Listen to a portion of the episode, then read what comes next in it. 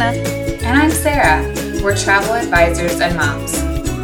Between us, we have 8 kids that we've traveled all over the country with, collecting memories. Traveling with kids is an adventure. We want to support families of all shapes and sizes in collecting precious moments together while traveling to Disney and beyond.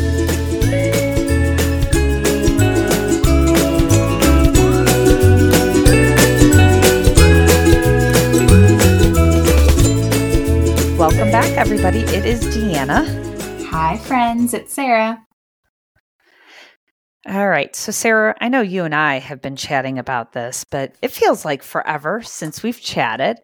I know our listeners don't feel it too much because we were doing some recordings before both you and I traveled, but welcome back.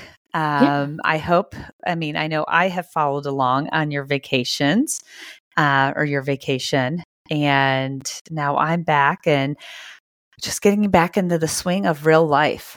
How are you guys doing? We're settled back in finally, I think. It was a rough re-entry into real life because our flight was so late back home, and it was a Sunday night. And we didn't get back into our actual home until like 3 a.m. So we let the kids sleep in, but then we did take them to school late that day. So we would have time to like unpack. But once we got through last week, and now I feel like we're all caught up on sleep and doing better. How are you? All right. How is everything going now that you're home? Mom was gone for a week, and now she's back. And, you know, they survived. They did fairly. I mean, I shouldn't even say fairly. They did really well. Mark, my husband, you know, was in charge of all the chaos that kind of goes on within our day-to-day life. And he did it like a champ. Not the neat thing, but, you know, I experience a lot of like daily changes. Well, there were definitely daily changes that happened, and he had to think on his feet because I was 3 hours behind.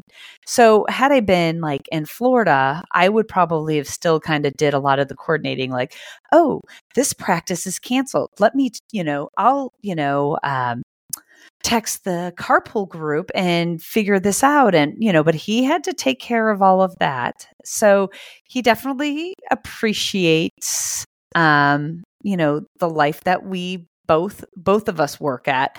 But he did say tonight, he goes, you know, last week you were gone and I was making dinner. I was running this house. However, I'm more exhausted now that you're back, you know, and he's like, because I think what ended up happening is he altered his daily work life and lessened it as much as he could. He still worked. It's not like he took off days. He took off pockets of time. So he was doing more home life, which I think is may not be less stressful, but less physically draining for him. So he has been putting in his long hours again. And he's like, man, I'm more tired this week than I was last week. Interesting. I always feel like more tired when I'm on the home front. But anyway, well, round of applause for Mark for holding it down and being our podcast editor and producer. He makes it happen. He does make it happen because truthfully, like I was thinking about this and I'm like, I could probably learn how to do it, but I don't know if this podcast would take like shape or even happen without him because we do the recordings and then he does everything else. Yeah. He deserves some flowers for that. So also while we were gone, there was, as always happens, a lot of news. It seems like as soon as I go on vacation, Disney drops a promo. There was also D23 while we were gone, which I think we're kind of going to like skip over all that news because it has been, you know, dissected ad nauseum by every Disney podcast and every Disney blog since that time it broke. But there are a couple promos that are still relevant to people that we just want to mention. while I was gone, the first one came out, which was the Disney Dining Card promo, which goes through this fall and I think until March of next year. It's similar to the one we saw for this past summer with a 4-night, 5-day vacation. You'll get a certain amount on a dining card per night. So what that factors out to is like, you know, if you're staying at Caribbean Beach for 6 nights, you might get a $700 dining card to use towards dining while you're on your vacation. And the amounts and everything varies wildly from resort to resort. So if you are interested in using that promo, just reach out to us and we will get you a quote and let you know. Exactly. And then actually today, 2 promos were released. And I'm actually going to say 3 because I learned of a third one that kind of snuck out there, but I don't think it was widely advertised. So we have a Disney Visa card holder promo that was released, which you can save up to 35% on resort rooms. And I believe those dates are pretty much October, right? Or do you have those are through early 2024. That's right. So I don't think it's through this. I don't think it's for the end of the year. I think it's it's January through March, I think so as well. Yeah. Which, you know, is definitely a pretty prominent promo. So if you are a Disney Visa card holder, I highly recommend you know, if you've considered taking a trip or you have a trip book, make sure you try to take advantage of that discount. And if you are not a Disney Visa card holder, it is very easy to, you know, obtain that card. But if you already have a trip booked, I learned this today as I was doing modifications for clients of mine. Once, like, so say you've made your deposit and you don't have a Visa card, but then you want to get a Visa card and get the promo. Once you get your card, you may call in and get that modification. And then all it does is it does an additional $200 deposit. So you would just have to do an additional payment on that new card being the Disney Visa. And then they will apply the Disney Visa promo, if available, to your Disney package. Nice. And if you're using a Disney Visa for a package, I always say one of the huge benefits, there's other Disney benefits to it, is that you could have 6 months, 0% on a full Disney vacation package. So not just tickets and not just resort, but a full package, which, you know, kind of benefits people and their saving plans. For and sure. If you've listened to our past episode about planning an affordable vacation, we've talked about that. The third one is for any of our annual pass holders. They also got a promo today. And I just know this because I had clients who said, hey, got an email that there's a promo for annual pass holders. And I'm like, I kind of second guessed myself and said, how did I miss that today? You know, and then went ahead and you know, came back, looked, still did not find it. And the cast member I spoke to today said, yes, it wasn't, you know, fully broadcasted, but annual pass holders have a room discount. And Then there's one more, right? Yeah, there is. Yeah. There's the Florida resident ticket deal through December 22nd. And I know that it saved your clients a bunch of money. Yeah, I had clients who reached out who had been waiting to do their tickets for the week of Easter, who are Florida clients, and, you know, said, hey, can you just double check that there's no blackout dates, which there are no blackout dates. I called and confirmed that with a Disney cast member today. And she had said what she was looking at, you know, a few weeks ago, that this promo saved them over $500 or around $500. So great. If you live in Florida and you want to visit Disney, now the big thing on this one is it can only be used Monday through Friday. Right. Yeah. So but still, great deal. Lots of ways to go to Disney. In Florida, You lucky ducks. So it was, I wonder, I'm sure all of those were meant, like, planned to go out today. But part of me is like, did they just need to overshadow the bear? Yes, the news. Because I don't think that's going to, like, die out quickly. The memes and, like, GIFs, are just killing me. For anyone who lives under a rock and didn't hear, so this was September 18th, which was a Monday. Before Magic Kingdom opened, a cast member noticed a bear in a tree. I've heard differing reports that it was in a cave in Tom Sawyer's Island or in a tree in Adventureland. And so they had to shut down, like, all of Adventure and Frontierland. And people were, like, really mad because, of course, then everybody had to cram into the other lands and wait times were ridiculous.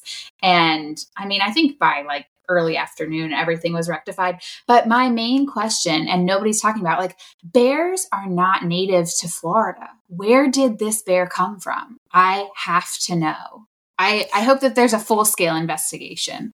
Exactly. And I think it's just so unique of a situation. And I don't know, anymore, I don't think things surprise me too much. And this goes to show that anything's kind of possible. So it's interesting. Like, I don't know how everything, you know, like, there were, you know, comments being made, like, I hope that they're letting people park hop early and all of that, which sounds ideal. However, everything now is computerized. Yeah. So I don't think you can just go override the computer system to let people park hop before 2 and all of that. So I am sure it was a mess. I am sure there were many upset and disappointed visitors at the Magic Kingdom. But I will say, for the rest of the nation and world, I think people enjoyed the entertainment and are still enjoying the entertainment. So yeah, for sure.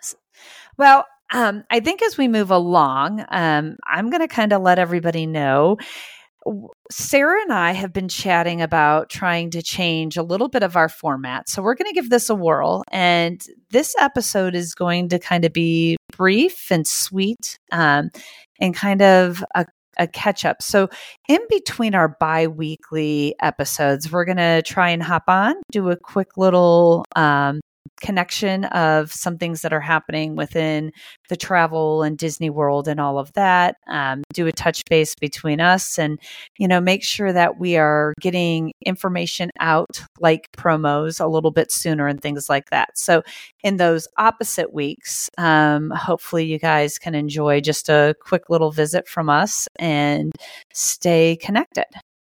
Yeah. So in the interest of keeping it short and sweet, I think we were both going to try to share a couple of our favorite moments from our various trips. And I guess I'll just go first because I'm already talking. One of my favorite moments from my recent Disney World trip was visiting Typhoon Lagoon, which is one of 2 water parks that Walt Disney World has. And I mentioned it, if you're a frequent podcast listener, you knew that I was going to Disney World with a lot of my family and my extended family, my mom, my sister, my brother and his family, and then my family. And one of our favorite things to do when we were kids, our mom would take us to Typhoon Lagoon. And I had such sweet memories of that from when I was a kid. Like, sometimes we wouldn't even go to parks when we went to Disney at all. We'd just go to Typhoon Lagoon. And I had not been back for many years, and my kids have never been. And I'm happy to report that it was, like, better than I even remembered it. It's hard to even, like, say it's a water park. It's so well done because it feels so real. Like, you're actually, like, on an island or something. There's no, like, big scaffolding for water slides like you'd find at other water parks. Everything is, like, built into the hills so that it looks like natural. And especially the little Catch a Kitty Creek, which is for kids under 48 inches.